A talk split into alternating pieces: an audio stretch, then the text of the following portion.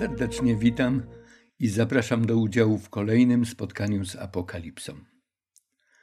Zanim otworzymy jednak tę księgę, aby czytać kolejne teksty, a także rozmyślać nad ich znaczeniem dla nas, zapraszam, abyśmy skłonili nasze głowy przed majestatem Boga i pomodlili się.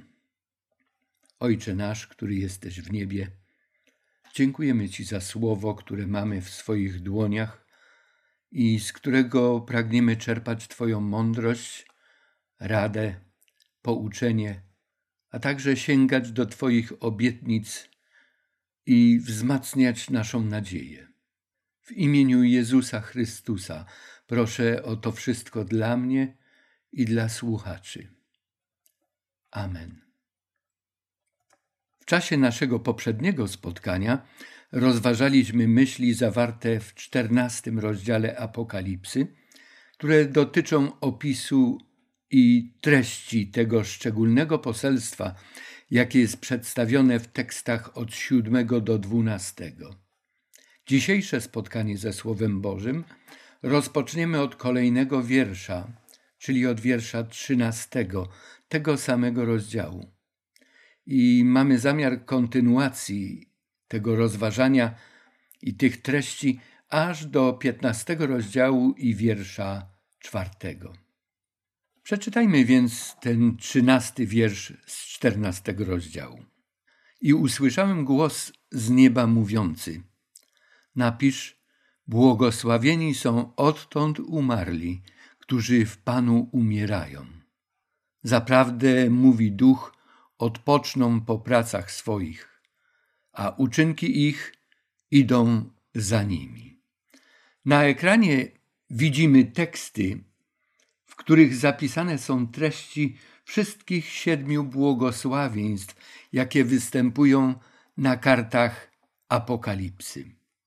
Drugie spośród tych siedmiu błogosławieństw, jakie widzimy na ekranie, naprowadza nas na myśl śmierci i zmartwychwstania ludzi wierzących, którzy umierają w czasie trójanielskiego poselstwa, tego szczególnego i ostatniego zwiastowania Ewangelii na naszej ziemi.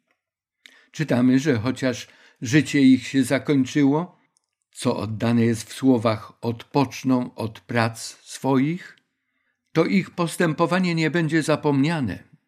Czytamy, ich uczynki idą za nimi. Mówiliśmy już o tym, że w czasie ostatniego kryzysu będą jeszcze ofiary. Ofiary w gronie ludzi wierzących. I to właśnie oni są odbiorcami tego błogosławieństwa.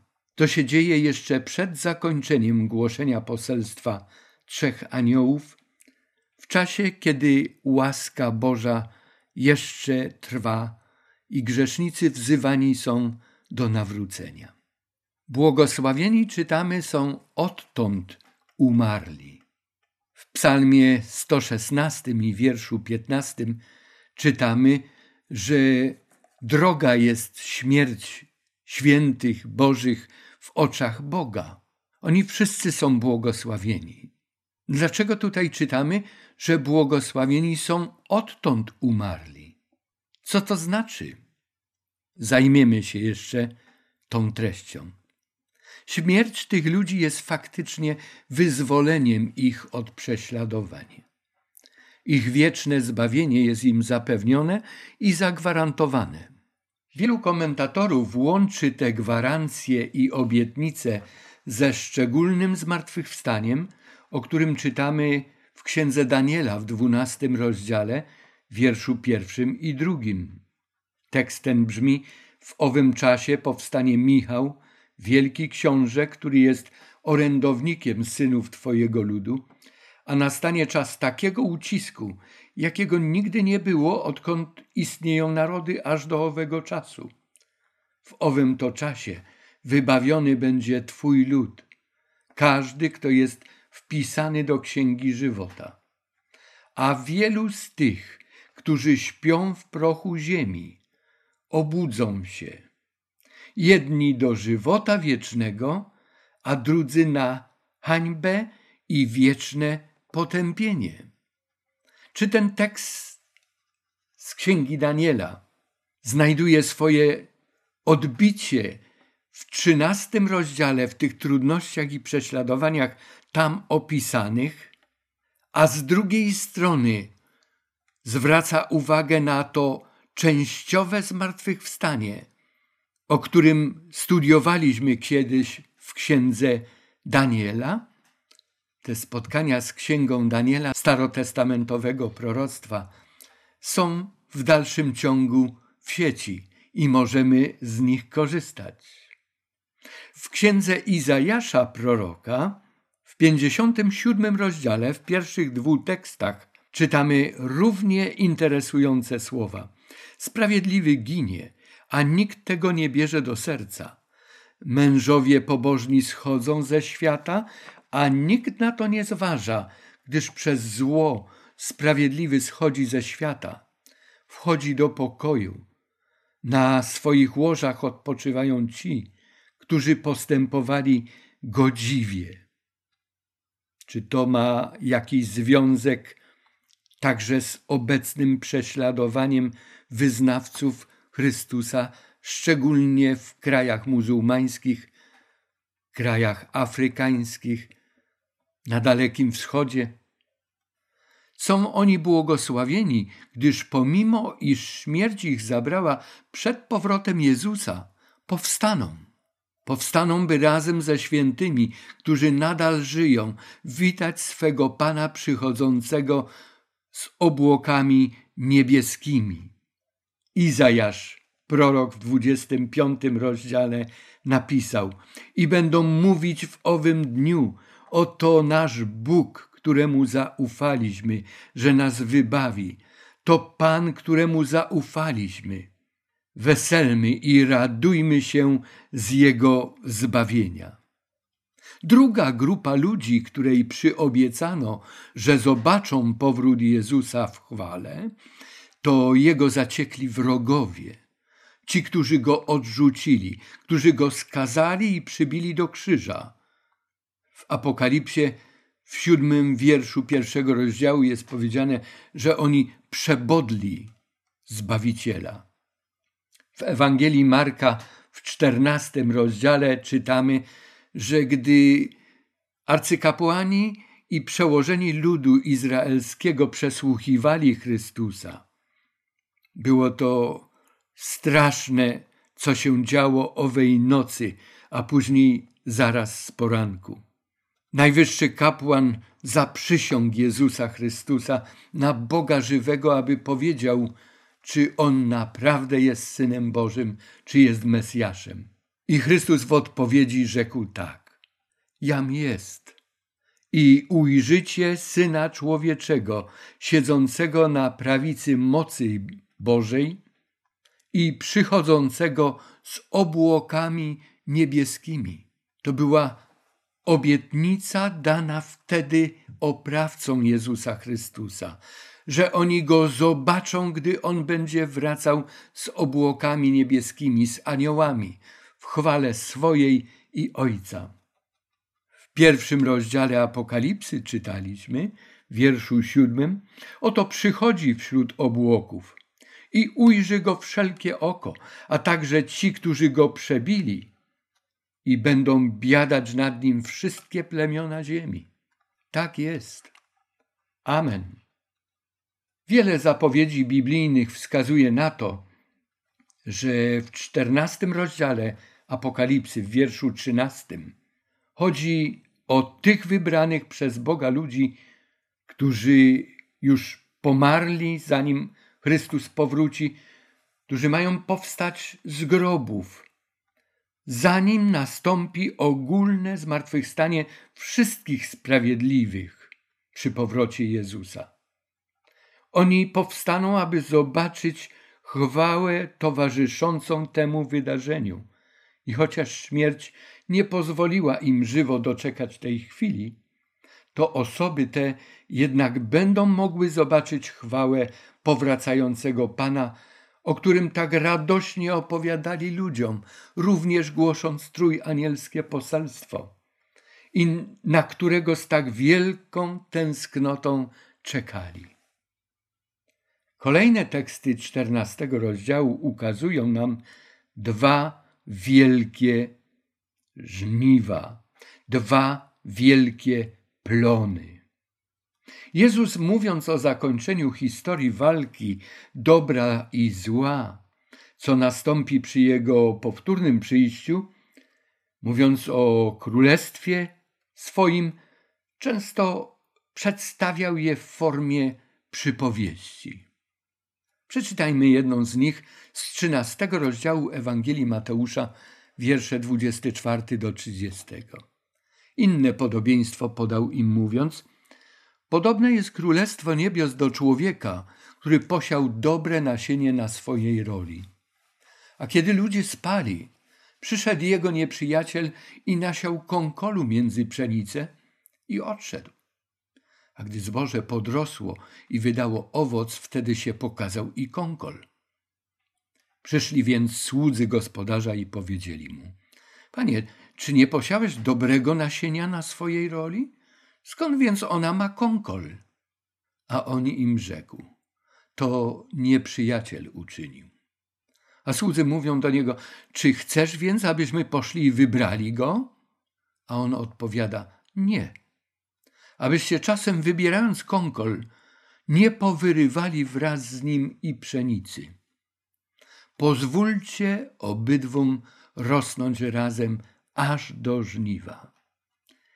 Jest to jedyna w swoim rodzaju przypowieść, która tak wyraźnie i tak wnikliwie ukazuje nam, co dziać się będzie przy powtórnym przyjściu Jezusa Chrystusa. Dzisiaj nie będziemy zajmowali się tą przypowieścią, ale chcemy wrócić do tej myśli żniwa. Do żniwa ma dotrwać i dobro, i zło, i zboże, pszenica i kąkol, chwast.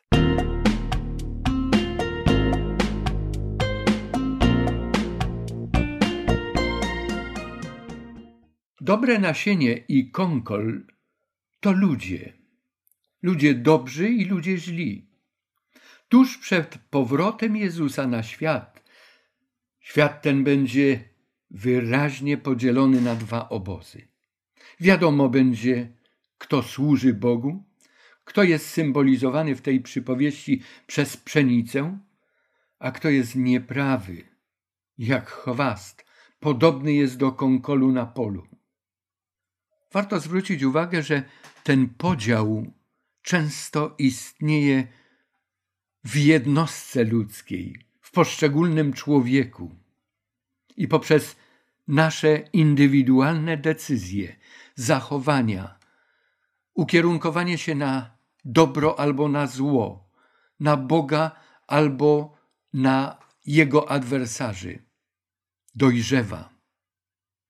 Ale wracamy do żniwa. Przeczytajmy teksty, w których ta rzeczywistość została pokazana. To jest ten podzielony świat. Wiersze od czternastego do szesnastego ukazują nam jeden plon. I widziałem, a oto biały obłok, a na obłoku siedział ktoś podobny do Syna Człowieczego, mający na głowie swoją koronę złotą, a w ręku swym ostry sierp. A inny anioł wyszedł ze świątyni, wołając donośnym głosem na tego, który siedział na obłoku: zapuść sierp twój i żnij, gdyż nastała pora żniwa i dojrzało żniwo ziemi. I zapuścił ten, który siedział na obłoku, sierp swój na ziemi, i ziemia została zrzęta. Widoczny obraz żniwa, tego, co dojrzało jako dobro na tej ziemi. Ale od wiersza siedemnastego do dwudziestego czytamy o innym plonie, o innych żniwach. I wyszedł inny anioł ze świątyni, która jest w niebie, mając również ostry sierp. I jeszcze inny anioł wyszedł z ołtarza, a ten miał władzę nad ogniem i zawołał donośnie na tego, który miał ostry sierp, mówiąc: zapuść sierp ostry swój i obetnij kiście winogron z winorośli ziemi, gdyż dojrzały jej grona. I zapuścił anioł sierp swój na ziemi i poobcinał grona winne na ziemi i wrzucił je do wielkiej tłoczni gniewu Bożego. I deptano tłocznie poza miastem i popłynęła z tłoczni krew, aż dosięgła wędzideł końskich na przestrzeni tysiąca sześciuset stadiów. Czas żniw na ziemi. Wszyscy mieszkańcy ziemi podzieleni na dwie grupy, na pszenicę i kąkol, na dobre nasienie i na chwast. Jezus Chrystus w swojej przypowieści mówił nam też o pszenicy i kąkolu, ale Chrystus na ten temat mówił wielokrotnie. Porównywał ludzi zgromadzonych przed Jego stolicą sędziowską na owce i na kozły. Sceny opisane tutaj w trzynastym i czternastym rozdziale mają swoje tło w księdze proroka Joela w rozdziale trzecim. Zwróćmy uwagę na porównanie tych dwóch tekstów z proroka Joela i z Apokalipsy. Joel przedstawia wydarzenia lokalne, które działy się w czasie, gdy on żył na tej ziemi. Działy się one w Palestynie, i znajdujemy tam opisy literalnych wydarzeń. Apokalipsa ukazuje wymiar ogólnoświatowy i ma to wymiar głęboko duchowy, nie tylko fizyczny i literalny. Joel w trzecim rozdziale mówi o Judzie, Jeruzalemie, Górze Syjon. Tam mieszkał lud Boży. Apokalipsa w czternastym rozdziale mówi nam o ludzie Bożym, który jest na całej ziemi i głosi poselstwo zbawienia. Odmiana losów Judy i Jerozolimy jest przedstawiona w księdze Joela, a tutaj zwrócono uwagę na odmianę losów ludu Bożego, tej resztki, tego ostatka, który był prześladowany, a nagle doznaje wyzwolenia. U Joela walka, zlo, walka zlokalizowana jest w Dolinie Jozafata.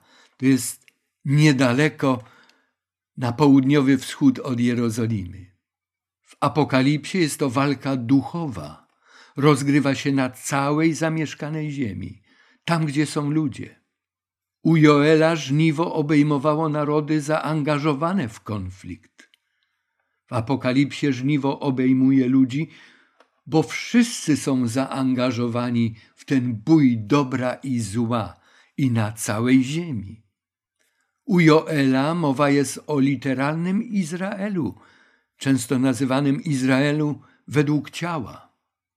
Tutaj jest mowa o Kościele Bożym w Nowym Testamencie, ze wszystkich narodów, pokoleń, języków i ludów. Wszyscy, którzy przyjęli Jezusa Chrystusa, są tutaj reprezentowani.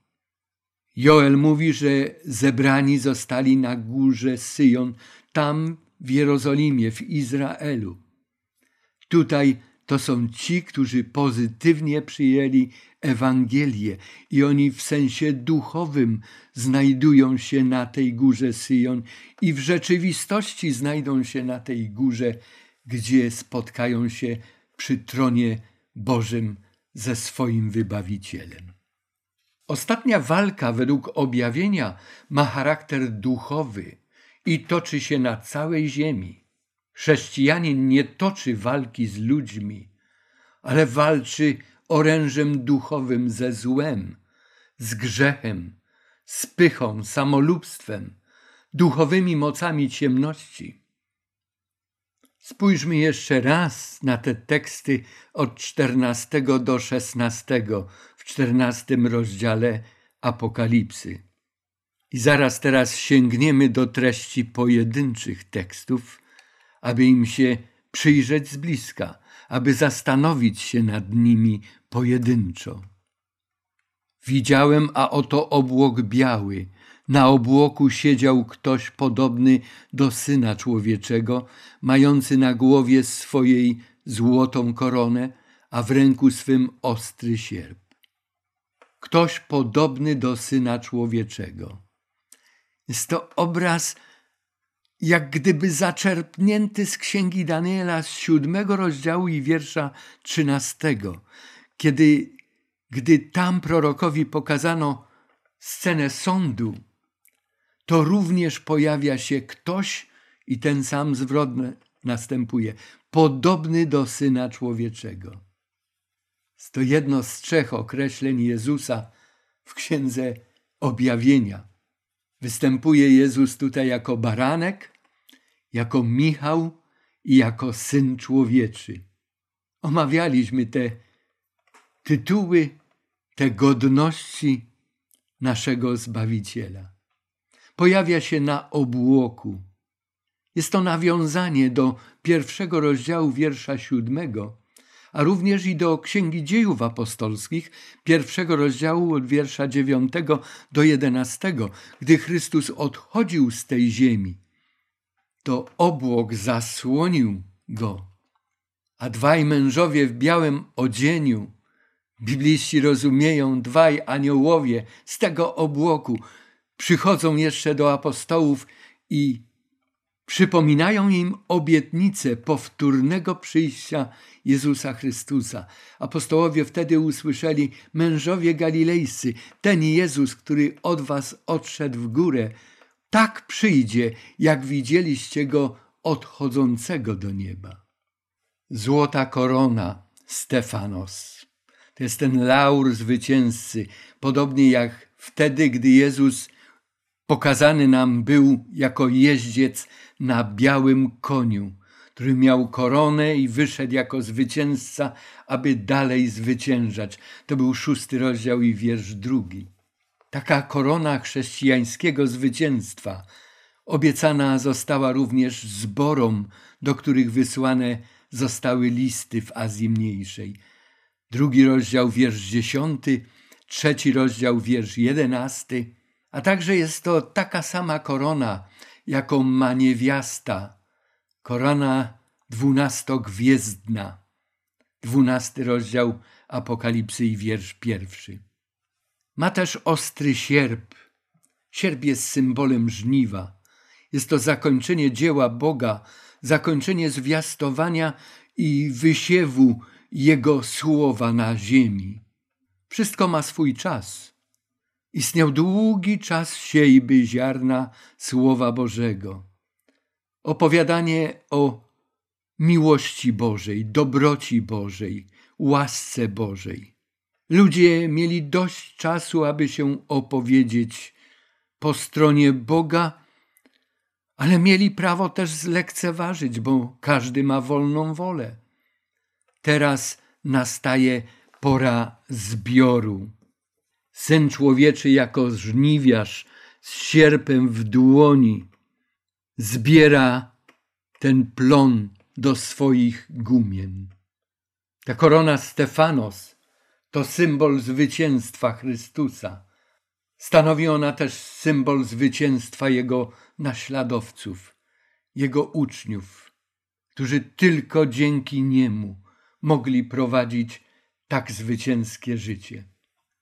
Przejdźmy do tekstów piętnastego i szesnastego. A inny anioł wyszedł ze świątyni, wołając donośnym głosem na tego, który siedział na obłoku. Zapuść sierp swój i żnij, gdyż nastała pora żniwa i dojrzało żniwo ziemi. I zapuścił ten, który siedział na obłoku, sierp swój na ziemi i ziemia została zrzęta. W objawieniu spotykamy się z kilkoma różnymi aniołami. Mówiliśmy już o trzech aniołach głoszących ostatnie Boże orędzie dla świata. Anioł ze świątyni przypomina też otwartą świątynię, o czym czytaliśmy w jedenastym rozdziale wierszu dziewiętnastym. Wtedy zrozumieliśmy, że była mowa o pierwszej fazie sądu, który kończy się właśnie żniwem, tak u Joela, jak też i tu w Apokalipsie. Tylko u Joela to było lokalnie, tutaj ogólnoświatowo. Ziemia została zrzęta. Znając inne opisy biblijne, rozumiemy, że chodzi tutaj o to pierwsze żniwo, zebranie zbawionych, sprawiedliwych, zabranie ich do domu Ojca. Gdy Chrystus powróci na ziemię, wówczas zgodnie z obietnicą zabierze swoich wiernych do domu Ojca w niebie. Czytamy o tym w czternastym rozdziale Ewangelii Janowej. A jaki los czeka wszystkich, którzy odrzucili Boże zaproszenie do tego życia w wieczności? Jeśli skojarzymy tego innego posłańca wychodzącego ze świątyni z zapowiedzią z pierwszego listu do Tesaloniczan, czwartego rozdziału, szesnastego wiersza, że sam Pan na dany rozkaz na głos archanioła i trąby Bożej stąpi z nieba, to wyraźnie dostrzeżemy, że nic nie dzieje się przypadkowo u Boga, nic nie dzieje się też arbitralnie. Decyzje zapadają u tronu w niebiańskiej świątyni, gdzie do tego czasu odbywał się sąd. Jak w Starym Testamencie nazywano go Jom Kipur. Jest to czas, kiedy Jezus kończy swoją pośredniczą służbę w niebiańskiej świątyni i powraca na tę ziemię po swój wierny lud. Czytamy kolejne dwa teksty, siedemnasty i osiemnasty. I wyszedł inny anioł ze świątyni, która jest w niebie, mając również ostry sierp. I jeszcze inny anioł wyszedł z ołtarza, a ten miał władzę nad ogniem i zawołał donośnie na tego, który miał ostry sierp, mówiąc: zapuść swój sierp i obetnij kiście winogron z winorośli ziemi, gdyż dojrzały jej grona. Jeszcze kolejni dwaj aniołowie, jak czytamy, wychodzą ze świątyni. Dowiadujemy się tutaj o podziale funkcji wśród aniołów bożych w świątyni. Porównaj to z organizacją służby lewitów i kapłanów w ziemskiej świątyni. Wygląda na to, że gdy sprawiedliwi zostają zebrani do Bożego spichlerza, oznacza to zakończenie czasu łaski dla ludzi nieprawych. W Palestynie inaczej niż w innych częściach świata istnieją dwa oddzielone od siebie wyraźnie okresy żniw. Zboża ozime zbierane są wiosną, owoce zbierane są w jesieni. W tej wizji winne grona stanowią symbol ludzi nieprawych. Bóg jest Bogiem porządku i prawa. U Niego nic nie dzieje się przypadkowo ani chaotycznie. Istoty wokoło tronu Bożego pełnią swoje funkcje na określonych dla nich pozycjach, zgodnie z ich kwalifikacjami i zawierzonymi im zadaniami. Wszystko dzieje się przystojnie i porządnie, co jest też przykładem i wzorem dla Bożego Kościoła na tej ziemi. Apostoł Paweł, pisząc list do Koryntian, gdzie było trochę bałaganu, przypomniał im o tym. I zapuścił anioł sierp swój na ziemi, i poobcinał grona winne na ziemi. I wrzucił je do wielkiej tłoczni gniewu Bożego. I deptano tłocznie poza miastem. I popłynęła z tłoczni krew, aż dosięgła wędzideł końskich na przestrzeni tysiąca sześciuset stadiów. Wielka tłocznia gniewu Bożego. Określenie to poprzedza opis z rozdziału piętnastego, gdzie znajduje się zapowiedź końca czasu łaski i ostatnich siedmiu plag. Deptano tłocznie poza miastem. Według Joela, trzeciego rozdziału, podobne wydarzenia zlokalizowane zostały w Dolinie Jozafata, nazywanej Doliną Sądu, poza Jerozolimą. W objawieniu zwrot poza miastem oznacza całą zamieszkałą ziemię, wszystkich, którzy odrzucili Boże zbawienie w Jezusie Chrystusie i walczą z Jego ludem. Są poza miastem Bożym, poza tą nową Jerozolimą. W Apokalipsie w szesnastym rozdziale ukazane zostało to pod postacią siedmiu ostatnich plag. W tym dwudziestym tekście zwrócono uwagę również na jak gdyby rozmiar tego terenu, gdzie to się działo. Na przestrzeni tysiąca sześciuset stadiów. Jeżeli jest to powierzchnia, czy należałoby rozumieć, że to jest tysiąc sześćset stadiów do kwadratu? Stadium to jest miara odległości od stu dziewięćdziesięciu dwóch do stu osiemdziesięciu pięciu metrów. Odwrotnie tutaj mamy, zazwyczaj my w naszym liczeniu rozszerzamy od najniższej do najwyższej liczby. Jest to przestrzeń, jest to pole powierzchni. Czy chodzi właśnie o te tysiąc sześćset stadiów do kwadratu? tysiąc sześćset. Trudno postawić kropkę nad i. Co to znaczy te tysiąc sześćset stadiów? Wielu stoi na stanowisku, że tysiąc sześćset, szczególnie tutaj w Apokalipsie, biorąc pod uwagę symbolikę liczb, jest to kombinacja liczb cztery, a więc liczba tej ziemi, że dotyczy całej ziemi, cztery strony świata, cztery wiatry, z tym już spotykaliśmy się. I liczby dziesięć, dziesięć królów ziemi, dziesięć rogów. Ta liczba też nam się tutaj powtarza. A więc cztery do kwadratu razy dziesięć. Najwyraźniej i przede wszystkim chodzi tutaj o symbolikę liczb, które tworzą albo składają się na tysiąc sześćset. Gdybyśmy rozłożyli tysiąc sześćset, to jest cztery do kwadratu razy dziesięć do kwadratu. szesnaście razy sto to jest tysiąc sześćset. Ale powtarzam, jest to liczba dosyć tajemnicza i trudno opowiedzieć się, że na pewno o to chodzi.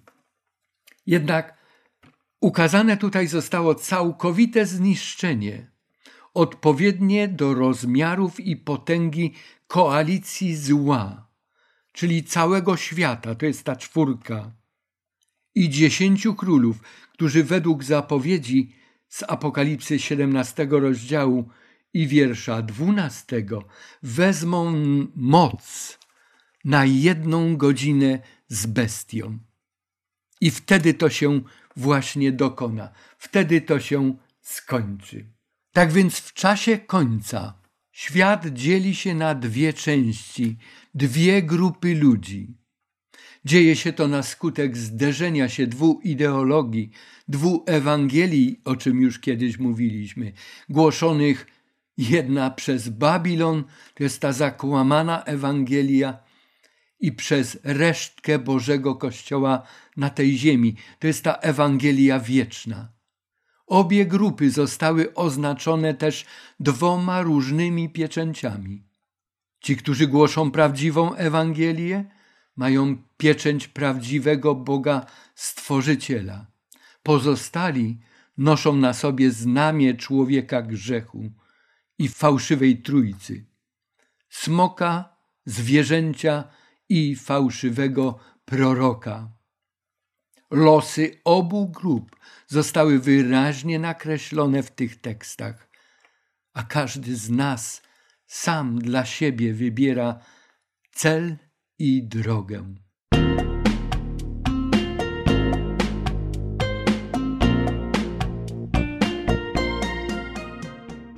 Przejdźmy teraz do piętnastego rozdziału i przeczytamy pierwsze cztery teksty. I widziałem inny znak na niebie, wielki i dziwny, siedmiu aniołów z siedmioma ostatnimi plagami, gdyż na nich zakończył się gniew Boży. I widziałem jakby morze szkliste zmieszane z ogniem i tych, którzy odnieśli zwycięstwo nad zwierzęciem i jego posągiem i nad liczbą imienia jego. Ci stali nad morzem szklistym, trzymając harfy Boże i śpiewali pieśń Mojżesza, sługi Bożego i pieśń Baranka, mówiąc: wielkie i dziwne są dzieła Twoje, Panie Boże Wszechmogący, sprawiedliwe są drogi Twoje, Królu Narodów. Któż by się nie bał Ciebie, Panie, i nie uwielbił imienia Twego? Bo Ty jedynie jesteś święty. To też wszystkie narody przyjdą i oddadzą Ci pokłon, ponieważ objawiły się sprawiedliwe rządy Twoje. A teraz przejdźmy do szczegółowego rozważania treści tych przeczytanych tekstów. I widziałem inny znak na niebie, wielki i dziwny, siedmiu aniołów z siedmiu ostatnimi plagami, gdyż na nich zakończył się gniew Boży. Po rozdziale dwunastym, gdzie ukazana była niewiasta i jej potomek oraz smok, i to były te wielkie znaki na niebie, ten jest kolejnym, bardzo wyraźnym znakiem. W piętnastym rozdziale, gdy czytamy uważnie ten tekst, zauważamy, że jest to tekst znowu dwukierunkowy. Poprzedni mieliśmy w jedenastym rozdziale i w wierszu osiemnastym. Ten pierwszy tekst piętnastego rozdziału z jednej strony zamyka cykl wizji rozdziałów od dwunastego do czternastego, a z drugiej otwiera kolejny obraz, kolejną perspektywę, perspektywę siedmiu plag. Plagi te przypominają też plagi egipskie. Gdy narody są rozgniewane, Bóg doprowadza swój gniew również do końca. W trzynastym rozdziale te narody pokazały swój gniew, swoje oszustwa, swoją przemoc.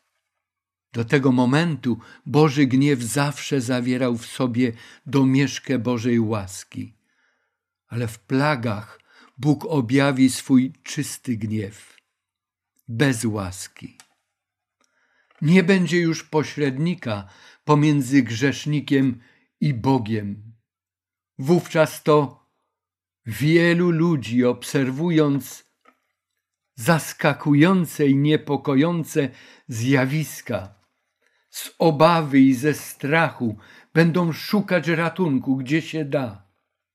Być może przypomną sobie to, co kiedyś słyszeli od głosicieli trójanielskiego poselstwa o Bożej łasce, o Bożej miłości, o zaproszeniu do zbawienia. Teraz, napełnieni trwogą i strachem, decydują, że chcą w tym kierunku iść, aby się uratować. I wtedy spełni się to proroctwo, które zapisał prorok Amos w ósmym rozdziale swojej księgi w wierszu dwunastym. Ludzie będą się tułać ze wschodu na zachód, z północy na południe, będą szukać słowa Pana, ale go już nie znajdą. Czas łaski dobiegł końca.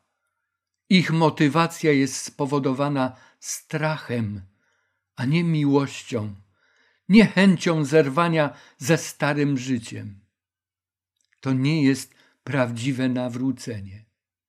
Wszyscy, którzy Boga umiłowali, zrozumieli swoje złe, grzeszne, błędne życie, drogę prowadzącą donikąd, skorzystali z łaski, już się nawrócili. Czas łaski nie skończy się arbitralnie.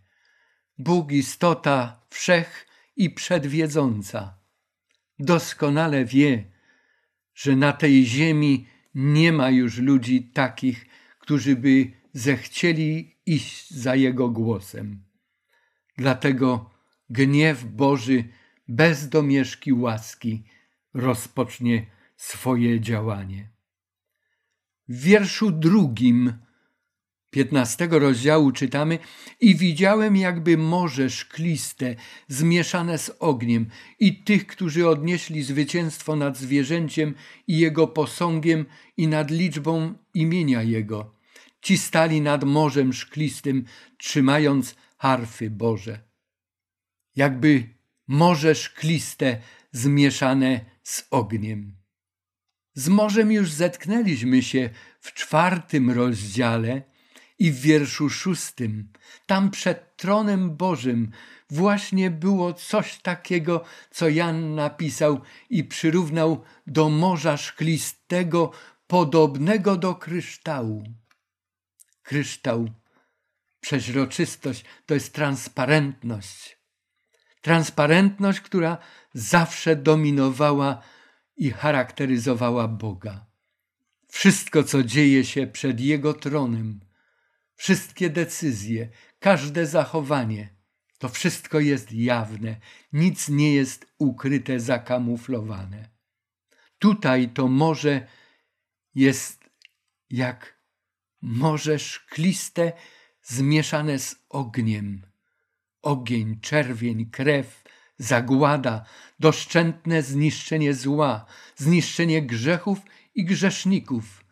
To się odbija właśnie w tafli tego morza.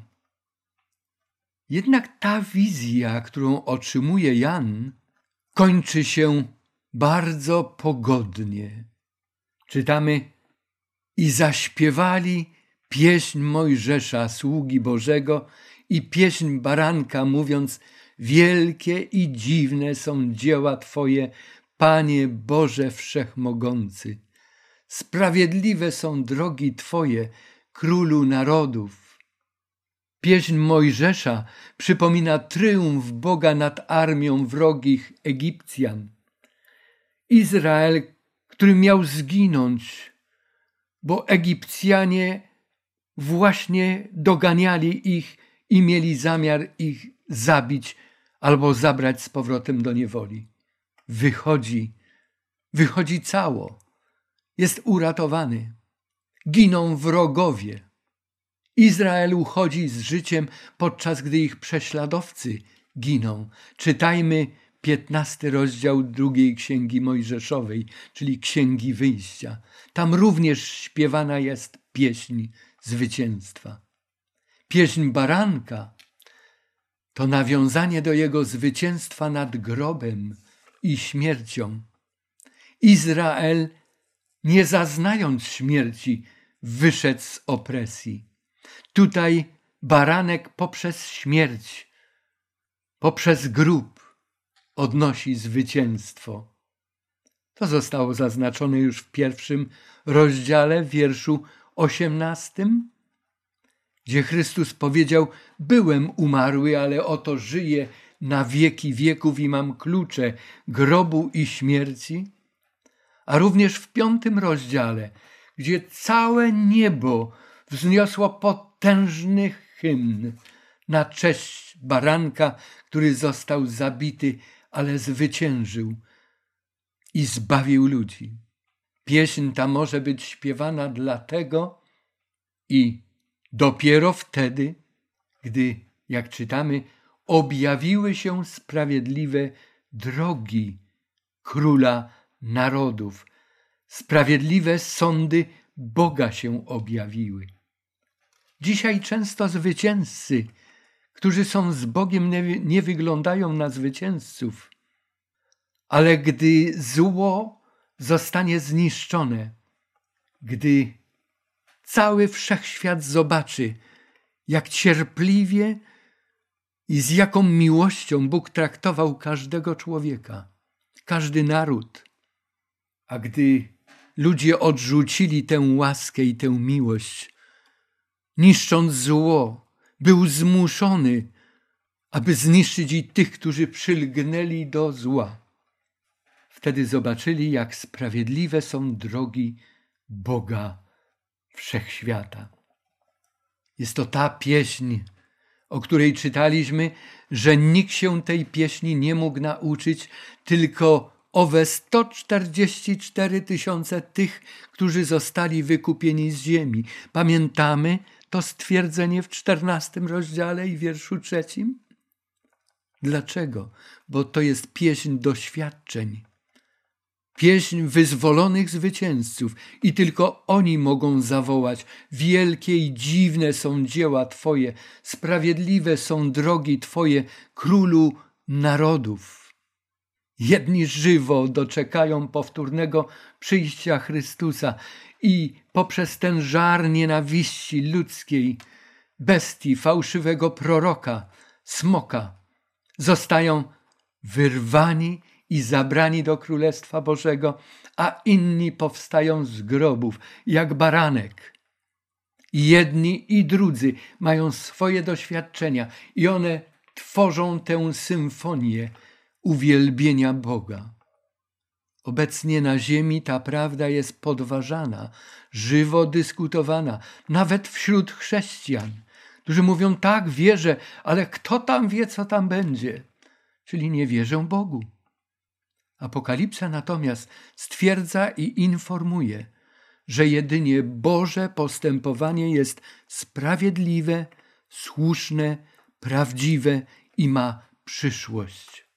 A więc zwrócono uwagę w tym tekście czwartym, że mamy tutaj do czynienia z wszystkimi zbawionymi, zarówno przemienionymi żywymi, i wzbudzonymi z martwych, z wszystkimi, którzy tak jak Pan Jezus, nawet jeżeli umarli przed Jego powtórnym przyjściem, to On ich wzbudzi z grobów.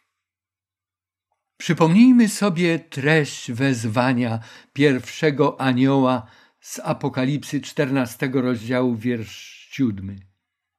Poselstwo zwiastowane przez resztkę wszystkim narodom świata, pomimo wielu przeciwieństw i trudności, przyniosło owoc. Są ludzie, którzy teraz już jako zbawieni, zgromadzeni u tronu Boga, śpiewają ten wspaniały hymn Bogu. Oni oddali Mu cześć i chwałę, żyjąc na tej ziemi, a teraz przed tronem Bożym czynią to samo, ponieważ objawiły się sprawiedliwe rządy Boga. Na dole ekranu widzimy trzy teksty z Księgi Izajasza, Listu do Rzymian i Listu do Filipian. Pozwólcie, że przeczytam te myśli, które tam są zawarte. Izajasz z poręki Bożej woła: do mnie się zwróćcie, bo to Bóg wzywa. Do mnie się zwróćcie, wszystkie krańce ziemi, abyście były zbawione, bo ja jestem Bogiem, nie ma innego. Przysiągłem na siebie, z moich ust wyszła prawda, słowo niezmienne, że przede mną będzie się zginać wszelkie kolano i będzie przysięgał wszelki język, mówiąc: jedynie w Panu jest zbawienie i moc. Do Niego przyjdę ze wstydem wszyscy, którzy się na Niego gniewali. Lecz wszelkie potomstwo Izraela uzyska w Panu zbawienie i chlubić się Nim będzie. Jakie to cudowne!